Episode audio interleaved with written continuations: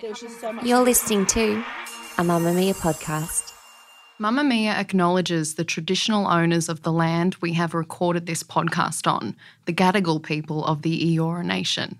We pay our respects to their elders, past and present, and extend that respect to all Aboriginal and Torres Strait Islander cultures. This episode of 8 Minutes to Change Your Work Life is made in partnership with Optus Business. Great business starts with yes.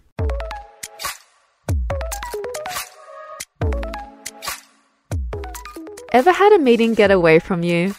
You go in full of good intentions, only for the meeting to blow out with a million tiny questions and problems. But there's one super simple solution to make your meeting stay on track. From Mamamia, welcome to 8 Minutes to Change Your Work Life, the podcast that's here to make you more productive in just a few minutes. My name is Deborah Ho. I'm a viral productivity expert, and every week I'm going to be in your ears giving you the hacks you need to make your work lives easier, simpler, and overall better. Meeting agendas.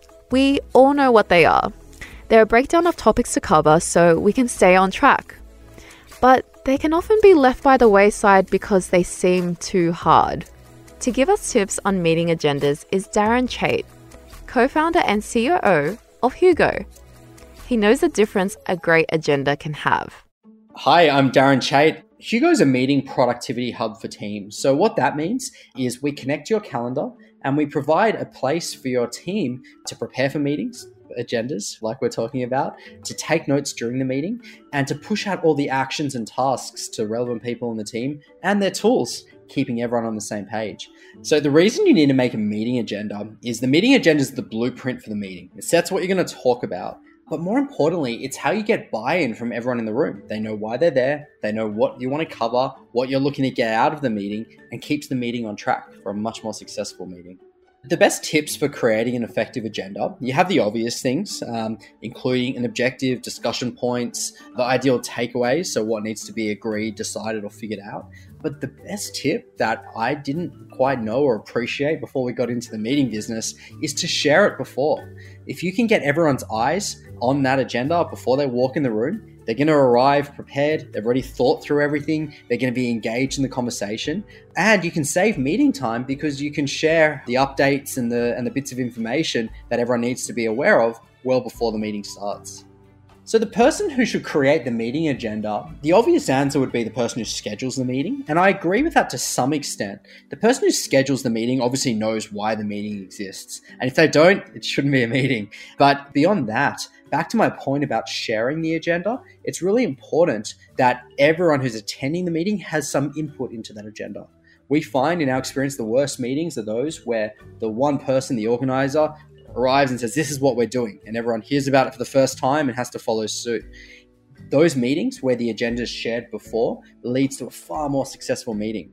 So the agenda should be created by the organizer, but everyone who's going to attend the meeting should have the opportunity to contribute. The benefits of an agenda come down to why you have the meeting. In our experience, we say there's three D's for why you need a meeting debate, discussion, and decision making. Anything else doesn't need to happen in the meeting. So the benefit of the agenda, I mentioned the blueprint earlier, you can set the, the framework for what needs to happen in the meeting, the debate, the discussion, the decision making, but you can also share all the information that everyone needs to be effective in that meeting. It might be updates, it might be some pre reading, it might be whatever content people need to be a useful part of that conversation. So, the benefit of an agenda is shorter meetings, minus the updates, but more effective meetings where everyone knows what they're walking into and can contribute to the meetings in a much more meaningful way. As Darren said, it's so important to make meetings as meaningful as they can be. Now that we're a bit more time poor these days, it is important to make sure the meetings we go to are worth attending. Here's some ways that you can maximize your meetings. The first thing to do is jump into the meeting as soon as possible. Keep your small talk and introductions quick, simple, and succinct. It's super easy to get distracted, and if you're delaying the agenda and allowing tangents here and there, that will set the tone for the rest of the meeting and it'll be harder to keep focused. Staying focused is difficult, even if you do have an agenda, so always prioritize the most difficult tasks or discussions first. People will have the most energy at the beginning of the meeting, so push the most important things to the top of the list. And while you're at it, have a rough timeline of each section of the meeting. So if you find that a discussion is going longer than expected, you can be conscious of wrapping it up so you're able to address other topics in your meeting. A meeting is a collaborative experience, so even if you have a set guide for the session, allow time at the end of each part for questions so you're able to address any concerns or comments while the topics are fresh in everyone's mind. As the organizer, being open to questions every step of the way means things are getting addressed as soon as they come up. If an important question comes up that requires a bigger discussion, make a note of it so it can be addressed at a later date or at the end of the meeting. One thing that really needs to be addressed in meetings is whether or not the people attending have to be there the entire time. Most meetings these days run for an hour, and a lot of people who join only need to be there for part of it. If their input isn't relevant for the whole meeting, move their section to the beginning so they can leave the meeting once their part is done. I'm going to briefly cover meeting minutes, which are notes you write during a meeting that records all the actions and decisions as they occur. It keeps you on track and allows you to focus on goals so you can set up future agendas for the next meetings you have. There is an abundance of templates for both agendas and meeting minutes available from a simple Google search, so you'll be able to find something right for you. And finally, when I think of meetings, I always ask myself can this meeting be done over chat or an email? And the answer is almost always yes. Meetings are the most valuable when it comes to activities like brainstorming, open discussions within the team, and addressing problems quickly, things that require the participation of all the attendees involved. If you're just updating your team and it doesn't require urgent discussion, think about whether this can be done over email or a quick Slack update. Taking time out of someone's day can really interrupt their workflow. So, if you're creating a meeting, have an agenda stay relevant, and facilitate discussion as much as possible.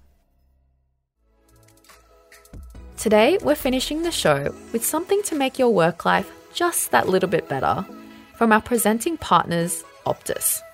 Managing your time efficiently can make the world of difference to your working day. At Optus, we've developed Business Mobile Plus, a solution that's yours to build the way you want you can add more SIMs as your team grows and remove them if you're scaling down, depending on your plan type.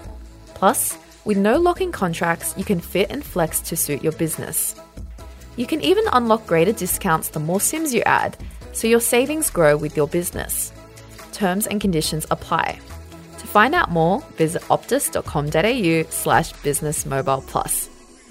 That's it for 8 Minutes to Change Your Work Life this week. We'll see you again next week. The executive producer is Liz Ratliff. I'm Deb Ho, and I'll see you in the Mamamia app. This episode of 8 Minutes to Change Your Work Life was made in partnership with Optus Business. Great business starts with yes. The opinions and experiences in this podcast are those of our expert guests and should not be considered an endorsement by Optus.